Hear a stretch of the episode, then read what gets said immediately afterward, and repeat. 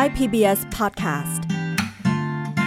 เชื่อมโลกให้กว้างไกล เชื่อมใจให้ใกล้กัน ชวนร่วมเดินทางไปกับเราสองคน พึ่งและพลอยในรายการเพื่อนสนิทค่ะ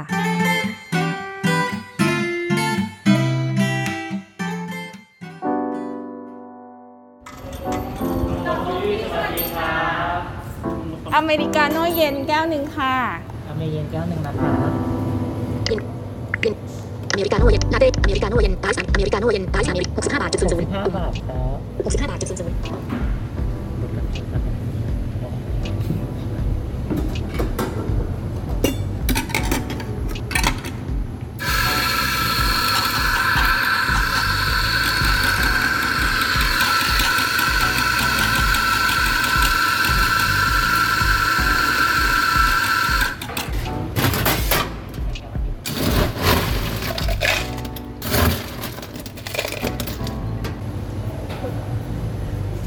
เมริกาโน่เย็นเรียบร้อยค่ะ ขอบคุณค่ะ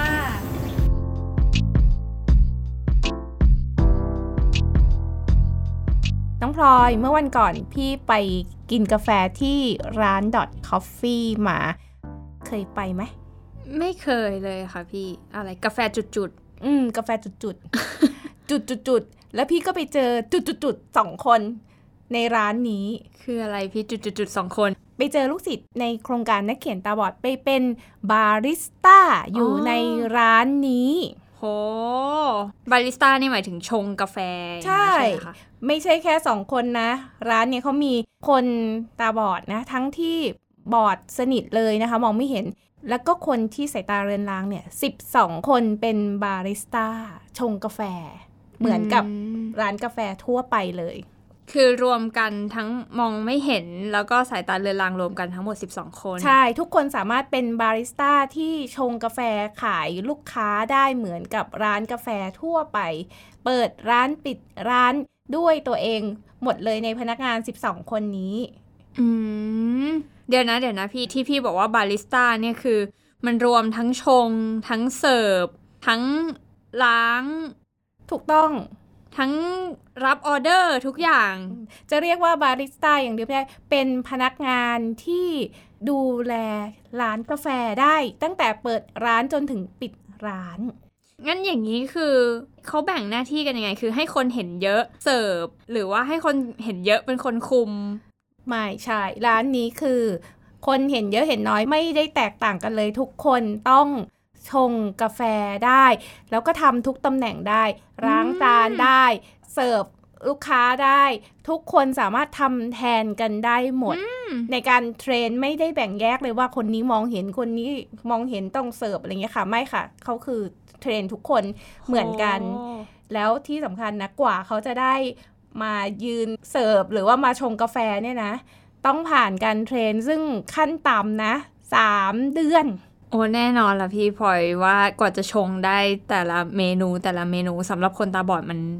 มันใช้เวลาเหมือนกันนะในการเรียนรู้ ใช่พี่ได้ยินชื่อร้าน Dot Coffee มานานแล้วแหละ แต่ว่ายังไม่เคยมีโอกาสได้ไปชิมกาแฟที่ร้าน แล้วเมื่อวันก่อนเข้าไป ก็บังเอิญไปเจอนักเรียนในโครงการนักเขียนตาบอดเป็นพนักงานอยู่ในร้านนี้นะคะ คนหนึ่งเป็นพนักงานมาแล้ว 2 ปี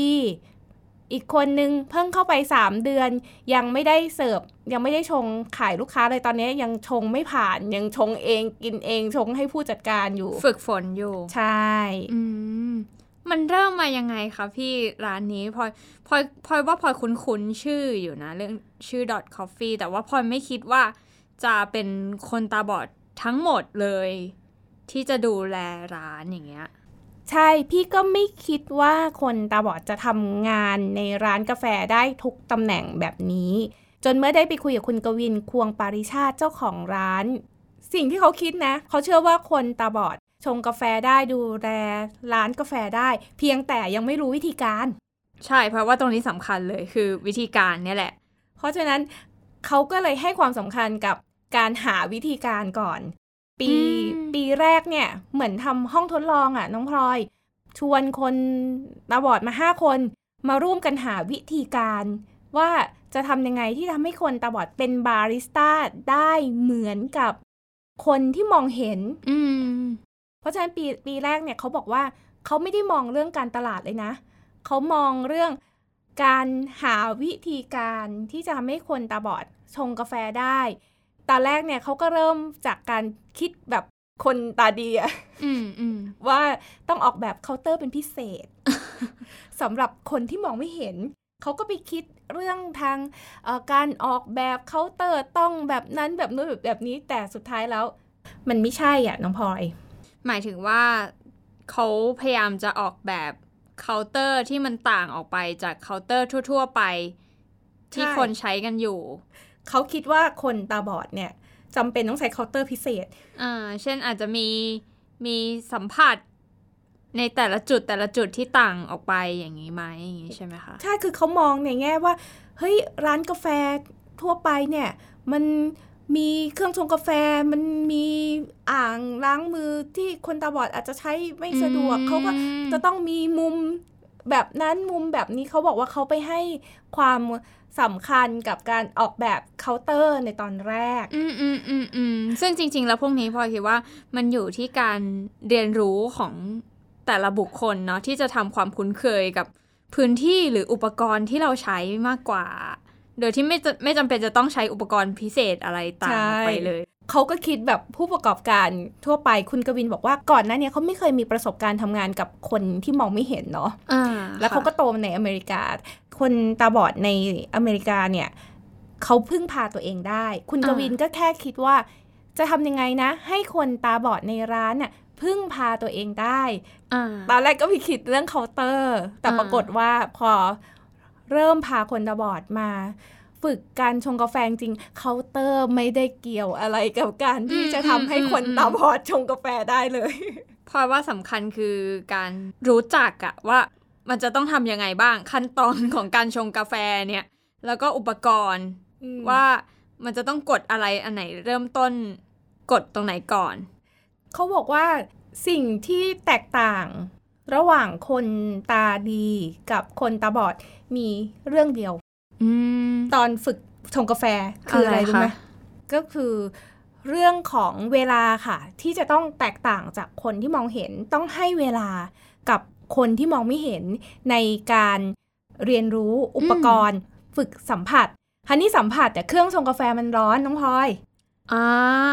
จะสัมผัสกันยังไงดีล่ะอ่าอ่าอ่าก็ต้องฝึกตอนที่มันยังไม่ร้อนก่อนไหมคะพี่ ถูกต้องนะครับ ใช่เขาฝึกคืออย่าเพิ่งอย่าเพิ่งไปเสียบปงเสียบปลั๊กอะไรเลยอะแค่ให้รู้ว่า เราต้องกดปุ่มไหนตรงไหน แล้วก็ทำอะไรก่อน ใช่ เพราะฉะนั้นร้านเนี้ยเขามีเครื่องชงกาแฟที่เหมือนกันเลยน้องพลอย อยู่สองเครื่องอยู่ในร้าน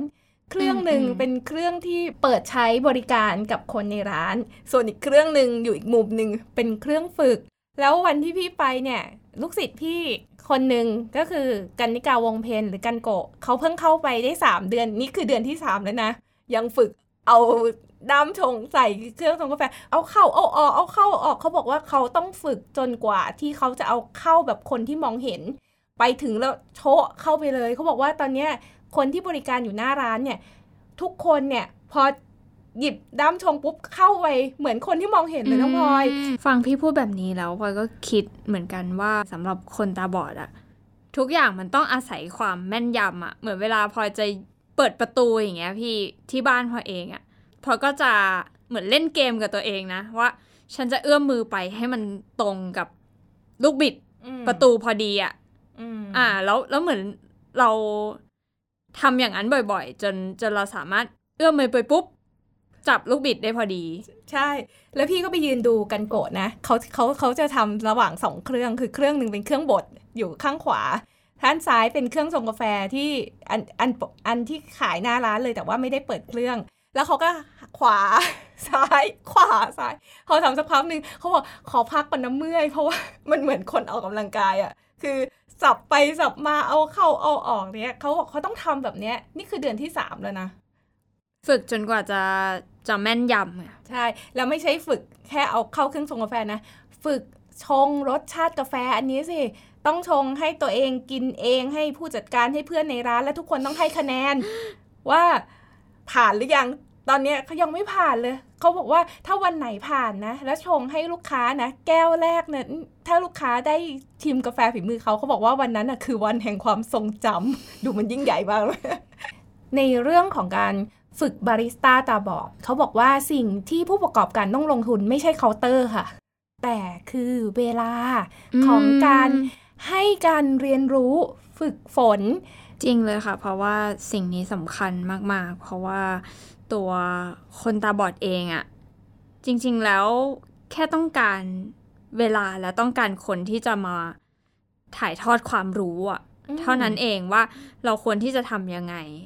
แล้วถึงแม้เราจะไม่ไม่ไม่ได้มีคำตอบในตอนแรกว่า อ๋อทำอย่างนี้สี่หนึ่งสองสามสี่แต่การที่มีคนมาถ่ายทอดความรู้ มันทำให้เราได้คิดต่อว่าปัญหามันคืออะไรสำหรับคนตาบอดในการทำแล้วถ้าเราจะแก้ไข เราจะแก้ไขยังไง อย่างอันเนี้ยปัญหาคือเออเรามองไม่เห็นว่าตำแหน่งของเอ่อเครื่องชงอยู่ตรงไหนตำแหน่งของเครื่องบดอยู่ตรงไหน เพราะฉะนั้นเราต้องอาศัยความคล่องแคล่วของของกล้ามเนื้ออืมอ่าของการทำความคุ้นเคยว่า เออมันห่างออกไปประมาณเนี้ยแล้วพอเราจำได้ด้วยร่างกายของเราแล้วอะเราก็ทำได้โดยที่ไม่ต้องมอง ใช่ แล้วที่น่าสนใจมากคือ พี่คุยกับคุณเบนซ์ซึ่งเป็นผู้จัดการร้านเนี่ยเขาเคยเป็นคนขายเครื่องชงกาแฟให้คนทั่วไปมาก่อน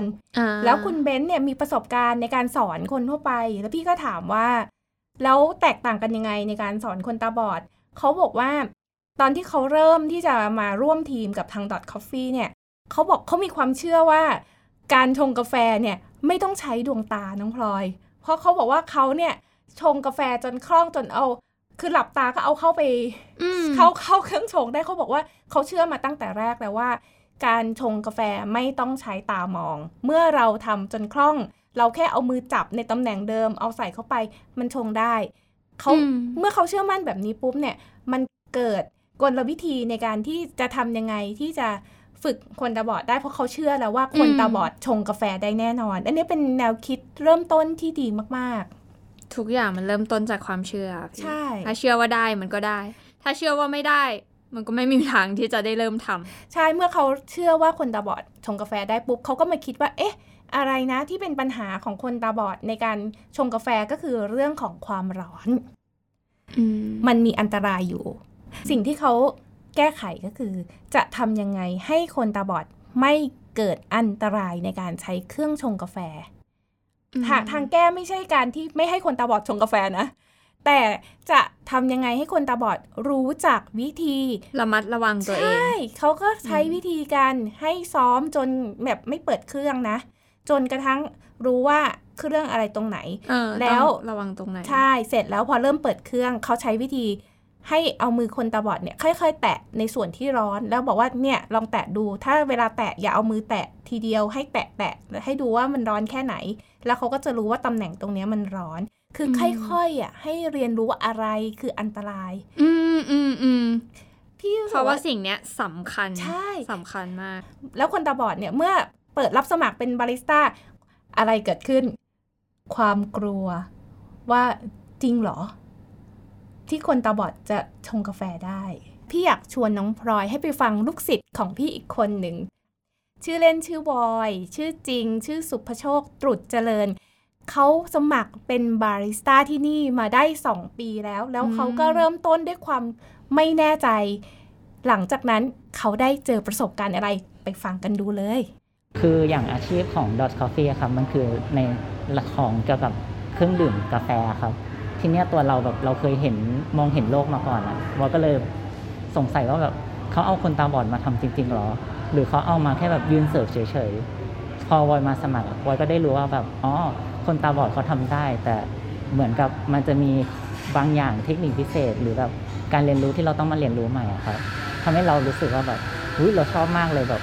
มันไม่ใช่อาชีพที่แบบเป็นรูปแบบเดิมๆของคนตาบอดอะครับแม่เขาก็ภูมิใจเพราะว่าแบบอย่างแม่เขากลัวเราแบบไปลำบากหรือแบบต้องไป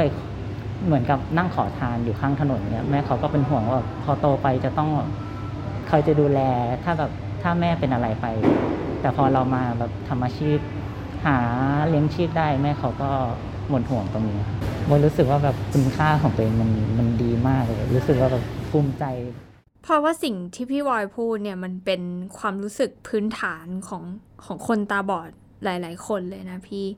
ก่อนที่เราจะเริ่มต้นเข้าไปทำงานในองค์กรใด ๆ ก็ตามอะ่ะบางทีเรามีความเชื่อมั่นนะ ว่าเราสามารถเรียนรู้ได้ แล้วตัวเราเองก็อยากเรียนรู้ด้วย แต่เราไม่แน่ใจอะว่าคนอื่นเขาจะเชื่อแบบเดียวกันกับเราไหมอย่างเงี้ยแล้วเขาจะเปิดโอกาสให้เราได้เรียนรู้ได้ทดลองอย่างเต็มที่เต็มศักยภาพของเราไหมแล้วพอมันเจอคนที่เปิดโอกาสให้เราทดลองจริง ๆ มันมันดีใจนะอืมแล้วมัน มันตื่นเต้นมันมีความสุขแล้วที่สำคัญเลยคือ พอเราได้ลองจริง ๆ มันเกิดความภูมิใจ และความเชื่อมั่นในตัวเองเพิ่มขึ้นไปอีกว่า ที่เราคิดว่าเราทำได้อะมันไม่ใช่แค่เราคิด แต่เราทำได้จริงๆอืมแล้วสิ่งที่เราทำมันเป็นประโยชน์จริง ๆ มันดูแลตัวเราดูแลครอบครัวเราได้ แล้วก็คนอื่นก็ได้เห็นประโยชน์ ได้กินกาแฟที่อร่อยเนาะจากฝีมือของเราจริง ๆอะ่ะ อืม แต่มันไม่ใช่แค่เรื่องของการฝึกฝนนะน้องพลอย การเปิดร้านกาแฟที่มีพนักงานเป็นผู้พิการเนี่ย มันต้องฝ่าด่านอีกอันหนึ่งนะ คือเรื่องของทัศนคติของคนในสังคม หลังจากที่เขาฝึกคนตาบอดชงกาแฟได้แล้ว พอเริ่มเปิดร้านนะคะ ไปออกบูธตามห้างสรรพสินค้า มีฟีดแบ็จากลูกค้าบางท่านนะคะ ที่เข้ามาซื้อตอนแรกก็ไม่รู้ว่าเป็นคนตาบอดเนาะพอรู้เป็นคนตาบอดปุ๊บเขาก็บอกเจ้าของร้านว่า เอ้าทำไมคุณไม่ติดป้ายหน้าร้านหรอว่านี่ชงโดยคนตาบอดคนจะได้มาช่วยอุดหนุนอะไรเงี้ย เจ้าของคุณคุณกวินนะคะ ที่เป็นผู้ก่อตั้งก็บอกว่า เขาไม่ได้อยากเอาความพิการที่น่าสงสารมาเป็นจุดขาย เขาก็เลยไม่ได้ ทำโปรโมทbranding ของเขาในเรื่องของมาช่วยอุดหนุนพวกเราเถอะ เพราะเรามีคนพิการในการชงกาแฟ แต่เขาอยากจะให้คนมาอุดหนุนความสามารถของคนตาบอดที่ฝึก train ในระดับบาริสต้า เพราะฉะนั้นเขาก็เลยไม่อยากจะบอกว่านี่คือบาริสต้าที่มองไม่เห็น เขาอยากให้คนมากินกาแฟ แล้วเขาแค่มีพนักงานที่มองไม่เห็นชงให้บริการนี่คือจุดขายของเขา เขาเขาบอกว่าการ ขายสินค้า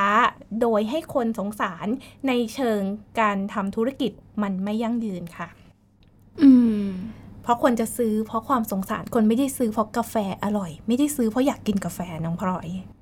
อืม มีเรื่องหนึ่งที่ทางผู้ประกอบการเล่าให้ฟังเนาะเวลาที่เขาไปออกบูธอะค่ะ แล้วคนมาซื้อกาแฟแล้วแล้วบอกว่าคนตาบอดเนี่ยชงกาแฟช้ากว่า ร้านทั่วไปจริง ๆ แล้วเป็นความเข้าใจผิด เพราะว่าเวลาเขาไปออกบูธอะเนื่องจากบูธอะเป็นสถานที่ที่ไม่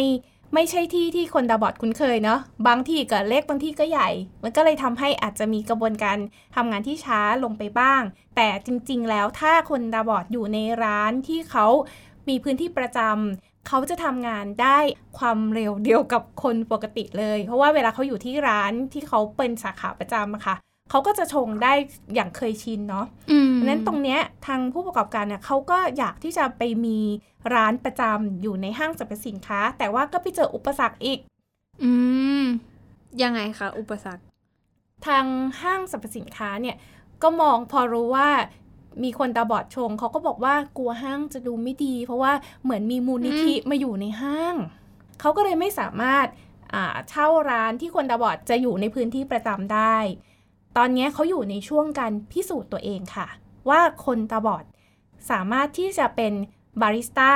ได้เท่ากับร้านปกติด้วยการไปออกบูธตามห้างตามอีเวนต์เพื่อให้คน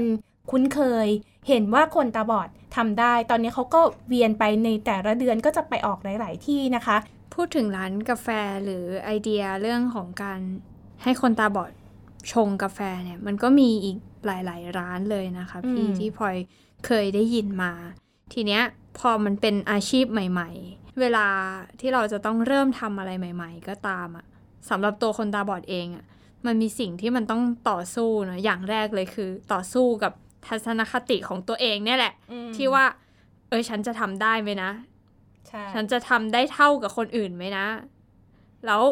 คนอื่นจะเชื่อในตัวฉันไหมนะอะไรเงี้ยมันมันเต็มไปด้วยคำถามอะในการที่จะเริ่มลงมือทำแล้วพอเราเริ่มทำได้แล้ว เราเริ่มมั่นใจในศักยภาพของเราแล้ว เริ่มรู้แล้วว่ามันต้องทำยังไง ก็ต้องมาต่อสู้กับทัศนคติของคนในสังคมอีกว่า นี่ไงมันมันได้จริง ๆ นะเนี่ยเราก็ต้องเหมือนพิสูจน์ไปเรื่อยๆ เพราะฉะนั้นเส้นทางของการริเริ่มอาชีพใด ๆ ก็ตามสำหรับคนตาบอดพอรู้สึกว่ามันต้องอาศัยความอดทน ความมุ่งมั่น แล้วก็ความตั้งใจจริงอะรวมถึงการสนับสนุนจากคนรอบข้างที่ขยายเพิ่มขึ้นเพิ่มขึ้นเรื่อยๆ ด้วยนะ ที่จะเข้ามาเชื่อมั่นในตัวคนตาบอดเพิ่มขึ้นอะ ใช่ ประเด็นเนี้ยพี่อยากจะชวนแลกเปลี่ยนกัน คือว่าตอนนี้เราเห็นร้านกาแฟที่มีคนตาบอดอยู่ด้วยกันใช่ไหมคะ แต่ในความเป็นจริงแล้วเนี่ย ถ้าคนตาบอดสามารถไปทำงานในร้านที่เป็นร้านทั่วไปได้อะโอกาสทางอาชีพจะมากเยอะเลยนะน้องพลอย แต่ว่ามันต้องอาศัยการเปิดใจยอมรับของผู้ประกอบการด้วยเหมือนกันเนาะความฝันสูงสุดของพลอยเลยก็คือพลอยอยากให้คนตาบอดเนี่ย ได้เข้าไปทำงานร่วมกับคนอื่นๆ ในองค์กร คืออยู่ในองค์กรทั่ว ๆ ไปนี่แหละ ไม่ใช่เป็นองค์กรที่จัดตั้งขึ้นมาเฉพาะสำหรับคนตาบอดเองอย่างเงี้ย แล้วเรียนรู้ที่จะทำงานร่วมกัน เรียนรู้ที่จะดำเนินชีวิตร่วมกัน พี่ได้คุยกับกันโกะนะเขาก็บอกว่าถ้าเขาฝึกได้เป็นบาริสต้าตามมาตรฐานแล้ว สิ่งที่จะท้าทายและเป็นความภูมิใจในชีวิตเขาคือว่า เขาได้ไปเป็นบาริสต้าในร้านที่มีบาริสต้าที่มองเห็นน่ะทำงานด้วยกันอืมเขาบอกว่ามันจะทำให้เขารู้สึกท้าทาย และเขารู้สึกว่าภูมิใจที่เขาได้อยู่บนมาตรฐานเดียวกับคนอื่น ๆ ที่มองเห็นเขาอยากพิสูจน์ตัวเองเหมือนกัน มันไม่ใช่แค่ท้าทาย แต่มันคือความรู้สึกของความเท่าเทียมอะอืมว่าฉันมีอิสระที่จะอยู่ในพื้นที่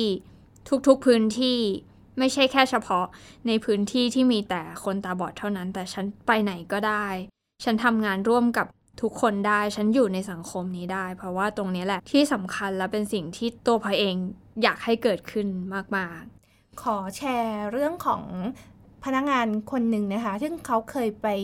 เป็นพนักงานร้านกาแฟอยู่ในแบรนด์หนึ่ง เขาบอกว่าตอนนั้นเขาก็อยากเป็นบาริสต้า แต่ว่า ผู้ประกอบการไม่ได้เปิดโอกาสให้กับคนตาบอดเป็นบาริสต้าเนาะเขาก็ได้ไปทำงานล้างถ้วยล้างจานๆแต่พอได้มาอยู่ที่ร้าน Dot Coffee เขาได้เป็นบาริสต้าเขาบอกว่ามันช่างเป็นความน่าภูมิใจเหลือเกิน ที่เขาได้ทำงานในตำแหน่งที่คนตาดีก็ทำได้แล้วเขาก็ทำได้น้องพลอยตรงเนี้ยแหละที่อยากให้ผู้ประกอบการเปิดใจที่พี่ใช้คำว่าเปิดใจ เพราะว่าคุณต้องเปิดใจก่อนว่าคนตาบอดทำได้แล้วจะทำยังไงให้เขาทำงานร่วมกับพนักงานคนอื่น ๆ ได้ต่างหากล่ะ มันไม่ใช่แค่ทำงานร่วมกันนะ แต่ว่าสิ่งสำคัญเลยคือมันได้พัฒนาทักษะขึ้นไปเรื่อย ๆ ในการชงกาแฟ มันเหมือนกับว่า วันนี้เราเรียนรู้เมนูนี้วันถัดไป พอเราทำเมนูนี้ได้คล่องได้ชำนาญแล้ว แล้วเราได้คิดได้สร้างสรรค์อะไรใหม่ ๆ ได้พัฒนาทักษะใหม่ ๆ เพิ่มเติมเพิ่มขึ้น ตรงเนี้ยมากกว่าที่พอรู้สึกว่า เออมันเป็นพลังที่ทำให้เราอยากจะพัฒนาตัวเองและอยากจะดำเนินชีวิตต่อไป อืมพูดเรื่องนี้ปุ๊บตรงกับที่พี่คุยกับวอยเลยนะคะวอยเนี่ยเขาทำงานในตำแหน่งบาริสต้ามา 2 ปี เขาบอกว่าสิ่งที่เขามีความสุขก็คือว่า เขามีโอกาสที่จะเพิ่มทักษะในอาชีพบาริสต้าแล้วเติบโตไปบนสายงานนี้ อยากให้ผู้ประกอบการนะครับ เขามองถึงคนพิการที่มองถึงศักยภาพของเขาอะครับบางคนเขามีความสามารถมากเลยอะแต่เขาไม่ได้โชว์ความสามารถที่เขามีอยู่เขากลับเข้าไปทำงานเพียงเพราะกฎหมายบังคับ หรือแบบเออสถานประกอบการไม่ได้สนใจเขา แต่คนคนนั้นอาจจะมีความสามารถหรือแบบเขามีความรู้ที่แบบพร้อมที่จะพัฒนาตัวเองไปได้ไกลอย่างวอยพร้อมที่จะเรียนรู้เรื่องของกาแฟ แล้วก็ เอออยากจะมีความก้าวหน้าในเรื่องของอาชีพของกาแฟมากขึ้นนะครับภูมิใจเราภูมิใจในตัวเรา แล้วก็แบบที่เราก้าวข้ามผ่านตรงเนี้ยมาได้ เราสามารถเลี้ยงดูครอบครัวเลี้ยงดูตัวเองได้ โดยที่เราไม่ไม่ต้องนอนแบบรอให้ใครมาเลี้ยงตัวเรา แต่เราสามารถแบบดูแลตัวเองได้ อยากซื้ออะไรอยากกินอะไรคือ เราสามารถหาหาซื้อหากินได้ด้วยตัวเองเลย อันนี้ภูมิใจในตัวเองมาก คือถ้าสังคมเปิดโอกาสอะ คนพิการทุกคนก็จะมีความมั่นใจเพิ่มมากขึ้น เพราะฉะนั้นพอเราคุยกันมาถึงตรงนี้ค่ะพลอยก็เลยอยากจะมาพูดถึงเทคนิคเบื้องต้นเนาะสำหรับผู้ประกอบการ หรือหัวหน้าองค์กรต่างๆนะคะ ที่จ้างงานกลุ่มคนตาบอดเข้าไปทำงานนะคะ ว่าเราจะมีวิธียังไงได้บ้างนะ ที่จะทำงานร่วมกันกับคนตาบอดได้ ดีขึ้น แล้วตัวคนตาบอดเองก็ได้มีโอกาสพัฒนาศักยภาพของตัวเองได้เต็มที่ค่ะ ช่วงปันกัน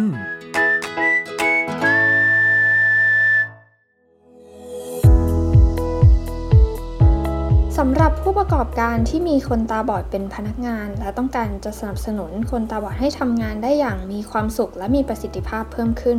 วันนี้พอมีข้อแนะนำเบื้องต้นสัก 5 ข้อนะคะ ที่จะมาแบ่งปันกันค่ะ อย่างแรกเลยค่ะ พาคนตาบอดสำรวจทำความคุ้นเคยกับสถานที่ในองค์กรอย่างละเอียด ข้อนี้ก็จะช่วยทำให้คนตาบอดรู้สึกได้ถึงความเป็นอิสระของตัวเองนะคะ ที่จะเคลื่อนไหว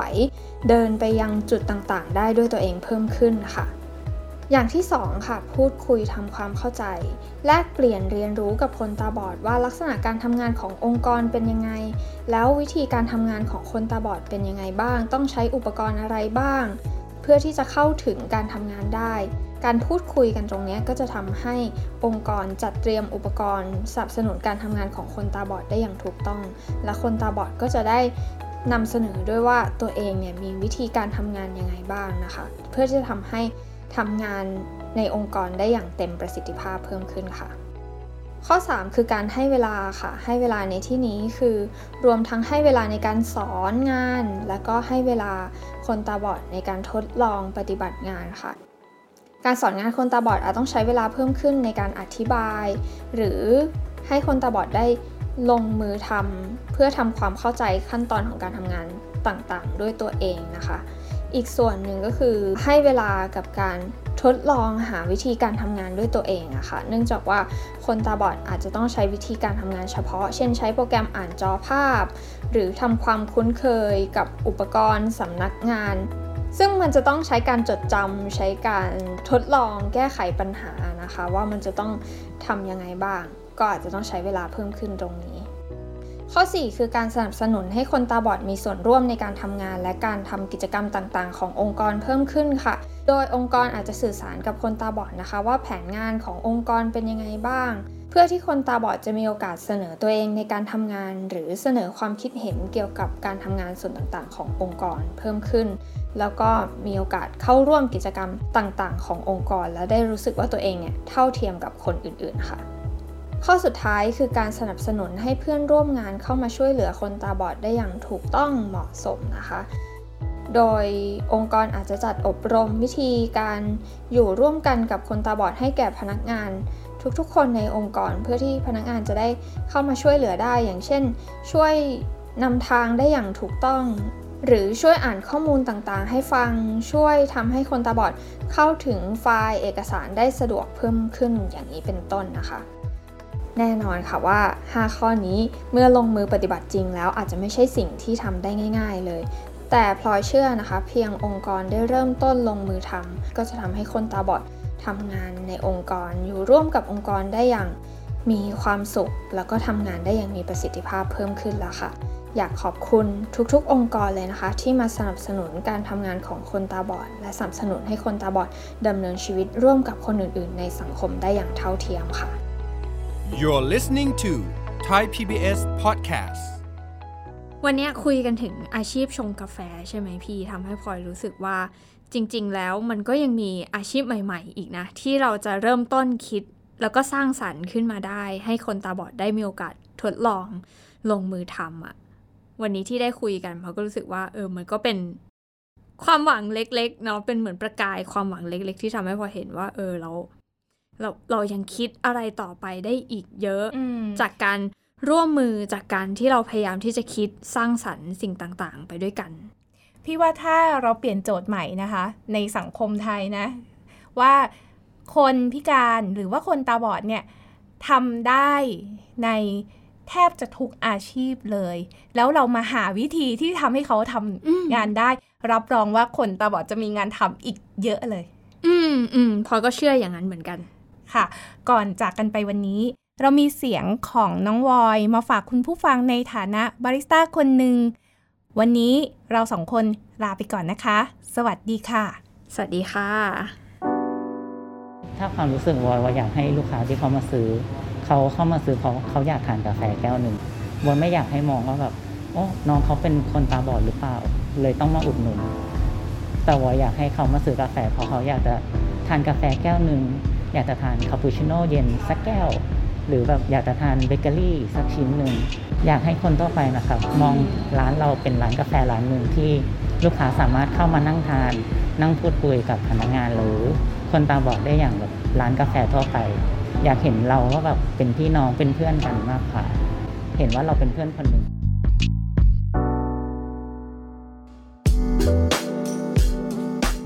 ติดตามรายการได้ทางเว็บไซต์และแอปพลิเคชันของไทย PBS Podcast